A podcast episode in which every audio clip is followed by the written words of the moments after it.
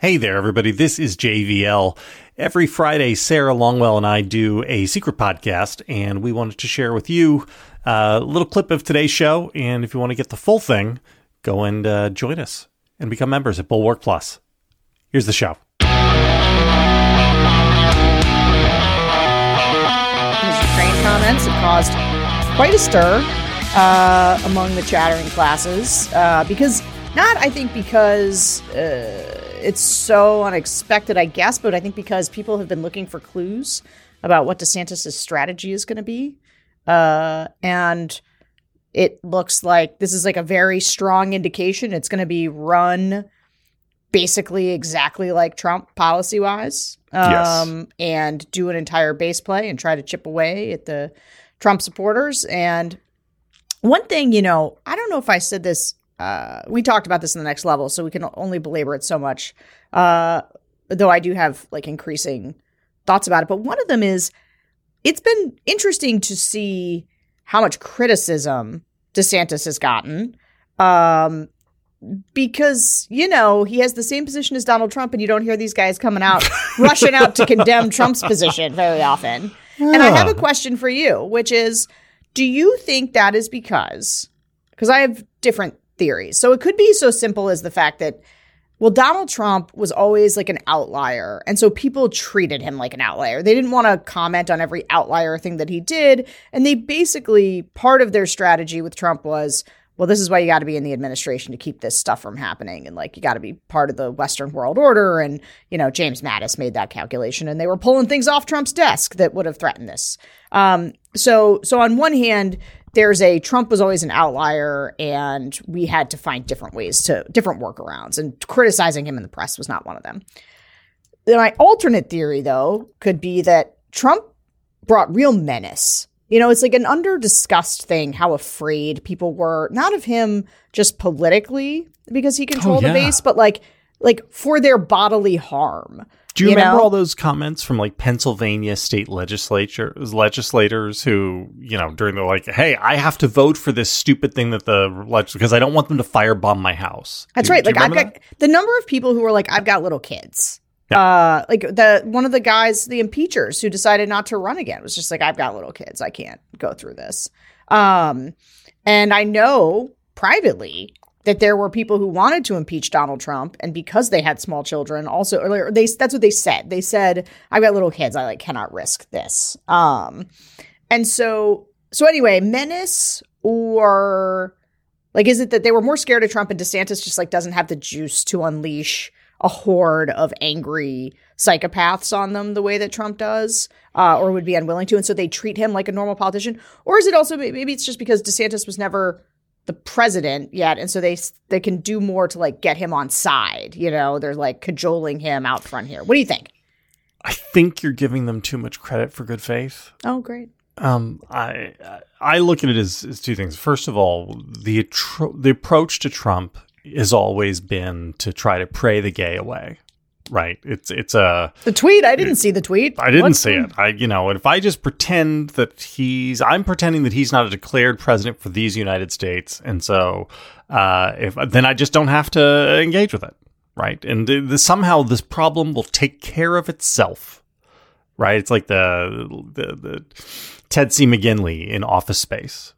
You know, oh, hold the phone there. You know, I don't think we have to do anything. The problem just takes care of itself when they're talking about Milton. You you love Office Space, don't you? Uh, I, I love, I like Office Space. I can certainly, I can, I can quote some Office Space. only like oh that's a subject for another show um, so that's half of it but the second half is they are they are willing i think to try to nudge desantis on side as you say now but they also know they have to be careful because they're going to be with desantis at the end no matter what Right. and they know that. Right? I mean, deep down, these guys all know that no matter what, I mean, DeSantis could come out for for sacrificing goats, you know, tomorrow as like, you know, our foreign policy is we're going to do Santeria, and that's how I'm going to determine what. it and they're all going to be for him no matter what because they've decided that he's the only way to beat Trump, and they can't go through that again Yeah. right? The thing they want least in the world and this is why secretly many of them voted for Joe Biden. Something I I have been told by many of them, uh, you know, off off the record. Um, they they were desperate not to go through another four years like they they did with Trump because they hated it. There was nothing worse than waking up every morning and seeing that this is the insane thing the president tweeted at 1.30 a.m. that I have to now spend my day defending. Mm-hmm. Uh, and so they're going to just they're just going to be and they they do not have any I don't know if it's a failure of the imagination or just that they understand the base. Um, but they do not see a world in which Brian Kemp or Mike Pence or Nikki Haley could actually become the nominee. Yeah. And so maybe that's failure of the imagination, or maybe they just understand where the base voters are very well. I think I probably agree with that analysis. Yes. Myself. Um, but uh, so they're going to be with they're going to be with DeSantis. And so this is a demonstration a demonstration attack in a sense to show like hey look we're kind of independent we won't just roll over for everything so that when they roll over for everything they can say but remember that time in in March of I've made it clear where I stand on Ron DeSantis' position on Ukraine, which is that right. I disagree with it. Yeah, yeah, and uh, and I'm going to vote for him anyway, so that he can pursue it. Yeah. Ron DeSantis has taken the opposite of the Jeb, but remember, Jeb Bush was willing to lose the primary in order to win the general. Ron DeSantis is willing to lose the general in order to win the primary mm-hmm. uh, on the assumption that once he's the nominee, Joe Biden is a thousand years old. Yeah, anything could happen, right? I mean, voters are attention attention spans are. Still, David David Frum had a really interesting piece last week. I think it was. Maybe it was this week. It's been a long week. Uh, you know, Ron DeSantis is a one stage rocket. And Frum thinks that DeSantis is in the process of uh, irrevocably damaging himself for the general election. And I don't know that I agree with that. People, people's attentions are incredibly short. Uh, people, voters vote irrationally, as as I point out all the time. And uh, I don't know, like a young 42 year old guy or however old DeSantis 46. is. Be 46, I think. 46. Well, you know, running against uh, an old guy. Maybe there's a recession, even if there's not a recession, right? They could always gin up some something terrible is happening, right? There's always something terrible that's happening, and uh, he's got at least a 50-50 shot. So why not go as hard to MAGA as he needs to in order to beat Trump. Yeah. Right. I, I think all of DeSantis' calculations here are rational from his perspective. Uh, yeah, I know. I think they're rational, and and you know, I actually I want to talk about you something uh, with you on the secret that's sort of that that's adjacent to this, which is your point about right. These guys are going to vote for him anyway because they can't go through it again with Trump. That's true of us too, kind of right. Like it, I I do feel so so you know, I get very um part of watching these Republicans criticize DeSantis, you know, I want to be like, oh, wait a minute. Are we allowed to criticize DeSantis? I thought the rules were no one's allowed to criticize DeSantis because, you know, if you criticize him, then you are taking, you know, you are, it's because you want Trump, you grifters. Um, and uh, I don't want Trump as genuinely as I've ever not wanted anything. And so, uh, and I do think DeSantis is ultimately less dangerous. Uh, and you can make, I understand all the arguments, and I can tell you, I think DeSantis is illiberal and bad, and I'm going to do everything I can to defeat him in the general election. But as a matter of um, rolling the dice on Trump as a general election candidate, the a guy who would completely lay waste to the Western world order as well as every part of our system of laws, uh, forget norms uh, just laws as a second term president. Uh, I just think the the that is a terrifying scenario that I want to avoid at all cost, including the cost of DeSantis, who is more likely, I think, uh, to beat Joe Biden in a general election than Trump is. Um, and I understand that as like if you're just if you're just a partisan, you know, strategically that doesn't. Uh, you're you're like, well, but but I don't know.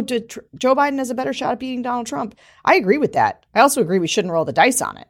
Uh, or I also I believe we shouldn't roll the dice on. It. So here's the deal: what do we do about Ron DeSantis. Uh, you know, I think that these guys who are arguing we have to, we can never criticize, you know, I think they're full of BS. And it has been interesting to watch the way they kind of like tap out whenever DeSantis does something that's like, you know, exactly what Trump did and how they, it's so important to them to stay in the party to do it.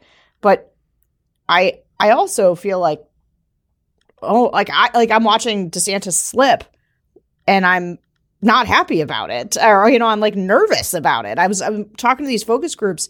The trump message about him being an establishment guy like it's sort of starting to like you can see it bubbling in well, a little bit. let's talk about that. So you yeah. you sent me the nate cohn piece today where cohn says uh, Trump has audibly opened up his audibly has has visibly opened up his, audibly has visibly opened up his his lead over DeSantis over the last mm, month. I think he said, and he said the the way to do this, the way to see this, the way it's observ- observable, because so many of the polls are so wildly different, is to not track the movement of the polls against each other, but only track them internally. And he said, no matter what the deficit was between the two, within the same polls, Trump is up. I think he said about four points, and DeSantis yeah. down about four points. Yeah. And that this is a time frame outside of what you would expect for the post-election bump. Uh, like those effects should have worn off. And Cohn has a bunch of theories as to why this is. But I wanted to ask you if you have, have seen that, if you if you're hearing the same the same stuff in the focus groups. Yeah, so so I you know one of the things that I try not to do too much because it's not qualitative research isn't built for it is like do the numbers, but I, but I, I for the Secret podcast, uh, I'll say that we have done actually. Hold on, I've got it right here. Let me pull it up because um, this was uh, pretty interesting to me. We I had someone on my team go and like uh, pull together how many people we've talked to over the last couple months, and um, it was uh, of of all the two time Trump voters, um, where we didn't screen for anything. They're just generic two time Trump voters. Twenty of them wanted to su- supported DeSantis, and fifteen of them Trump. Okay. Uh, okay. So so DeSantis and and so like one of the things I've been talking about a lot is how much people want to move on. Like this is just replete through the groups, but and I that I and I that I would have to screen. So uh, like a month or two ago, but when I wrote that piece for the Bulwark uh, about the Whit Ayres poll. Uh, we had to go screen for people who basically had very high favorability of Trump in order to find people who were definitely going to vote for him. Because in the groups, I was just seeing all like, eh, I don't think he can win. I got to move on. I was like, man, this is like everybody. Um, and so I was really trying to figure out how big the always Trumpers were. Now, this month, right, those groups that reflect more recently are much closer, uh, where you have not half, it's less. DeSantis is still more of them. You got a fair number of people in the just generic groups who are saying Trump, number one. Number two, I started to be like, okay, so you guys like DeSantis. What happens if DeSantis flames out or doesn't run? Like, what what do you do? Do you vote for Nikki Haley? Do you vote for Mike Pence, Mike Pompeo, or do you vote for Trump? Most of them say Trump. Yeah. Like Trump's their second choice, yeah. which means like the thing that happens is if DeSantis, who now is all expectation, no one's really seen him. And this is why when people are like, who's going to be the nominee? How do you do this? I'm like, literally no one's seen him. It is very difficult to game out. We are running on the fumes of media interpretation of like what DeSantis is doing in Florida, um, and like what voters' general impressions of him are. And this is one of the things I was saying on TV last night to understand about voters. Voters' relationship with Donald Trump, good, bad, ugly, super deep. Nothing yeah. you could tell them about Donald Trump that's news to them, right? Nothing. DeSantis, the relationship is very shallow. They like DeSantis. They think he's great. They think he's a younger, smoother version of Trump that is more electable. And that is based on a bunch of Fox News clips of him yelling mm-hmm. at teenagers in masks and fighting with Disney and calling people groomers and, uh, you know, how he handled COVID, which people really liked, um, and all his wokester stuff. But like, they haven't been through the ringer with him. They got to dance with him. Voted for, for him. They've never voted right? for this him. Is, they voted for Trump twice. That's There's right. a reason why if you've been in the Senate for two terms and you run for a third term, you're usually pretty safe because people have voted for you twice and that creates a bond, right? This Yeah. is all the political science shows this, right? Once you vote for a candidate, you become bonded to them because you feel like, well, I own this and I got to defend it. And, and then you've done it again, right? You've done it a second time you voted for them. And so when I start to hear them, and so, and this is the other thing that I think is really important Republican voters, more and more, increasingly, exist in a media ecosystem that nobody sees, that the mainstream journalists don't see. And that's why a bunch of things, they miss a bunch of stuff because they're like, well, I don't know. So it's like, it's like how all of a sudden the polls are showing half of Republicans uh, support like getting out of Ukraine. Like they don't want to help. And everyone's like, well, what is what what's happening? These numbers have just been steadily going up. Like in the beginning, people were really supportive. If you spend any time listening to Steve Bannon's War Room or the Daily Wire or any of the outfits that these people are like injecting into their veins, it is all or Tucker, or it's like, why what are we doing over there when we have so many problems here? We've got this open border that we're not addressing. And over time you know what? We can't we can't have a blank check and send all this money. Uh and over time that makes a real difference in how these people are thinking. And so you know if ron desantis comes out and doesn't meet the hype like doesn't you know he is kind of surly or not very charismatic or um has positions people don't like or trump's able to paint him as establishment like he could lose altitude so fast. Uh, and I just, I'm just, I'm very nervous. This is how I feel right now. And and the thing is, is it's such a weird position to be in where I like really hate Ron DeSantis. And when he comes out and makes these comments about Ukraine, I want to destroy Ron DeSantis. I want to make sure everybody understands who this guy is, his Neville Chamberlain like BS and how how irresponsible it is because he knows better. Like Trump actually is sort of like deep down an isolationist. That's who he is because he's an idiot uh, and doesn't care about things like the Western world order. De- Ron DeSantis knows better, so I hate him more. Um, but isn't he the one we have to go with? Just anyway, you talk now. Well, the Porter. good, I mean, the good news is it's not up to us. Oh yeah, that's true. Right. we so we we do not have the remote control with two buttons on it where we we have to push one of them. We will simply have to deal with the world as Republican primary voters make it. And uh, you know, like look, if Joe Biden is running unopposed in the Democratic primary and there is a competitive Republican primary, and I, uh, when it comes to my state, I would I would re-register because in, in New Jersey you have to register as a party, uh, and I am unregistered, so I would register as a Republican so that I could vote against both Trump and DeSantis.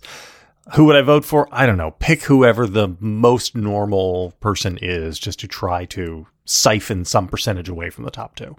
Uh, that won't be meaningful. It'll just be sort of for my own, you know, to self to to soothe my own my own sense of culpability.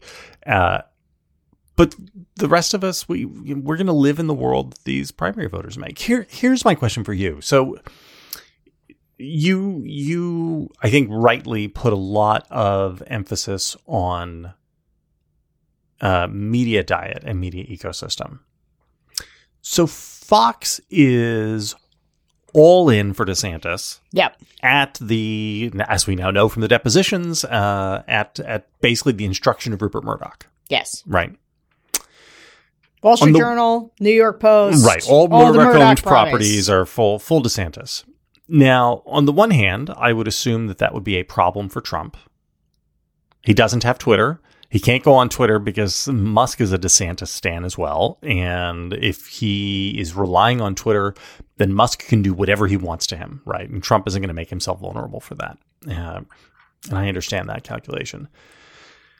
On the other hand, if you believe the polling we saw this week of Republicans and Fox viewers, 20, one in five Fox viewers think that the network ought to be held to account for lying to them over the 2020 election. Is that going to make them seeing DeSantis being pushed relentlessly on Fox in a negative light? Right? Is that going to feed the Trump narrative of, wait a minute, wait a minute. This is the same Republican establishment that we saw in 2015 that was telling us how great Jeb Bush and George W. Bush was. And now Jeb Bush has endorsed Ron DeSantis, and all of these, you know, Brett Baier, cuck RINO Brett Baier is pushing Ron DeSantis, and uh, these people lied to us. No, this is we got to tear down the establishment, and that's why we have to vote for the former president of the United States. Right? Do you see? Mm-hmm. Do you see what I'm trying to get at? Like Trump is is attempting to be anti-establishment again, which is hard when you're the leader of the party and and the former president. But on the other hand, it is true that the entire Democratic or the entire Republican and conservative establishment is basically for DeSantis. Yeah. And so Trump will be the insurgent anti establishment candidate in that way. Yes. So what do you what, what is the Fox how does the Fox stuff break out? So this think? is how does that wash out? Yeah, so I was just thinking about this as you were talking and I think don't you think they'll try to have it both ways? Hey again, it's JVL. The conversation goes on from there. If you want to hear the rest of the show, head on over to Bulwark Plus and subscribe. We'd love to have you.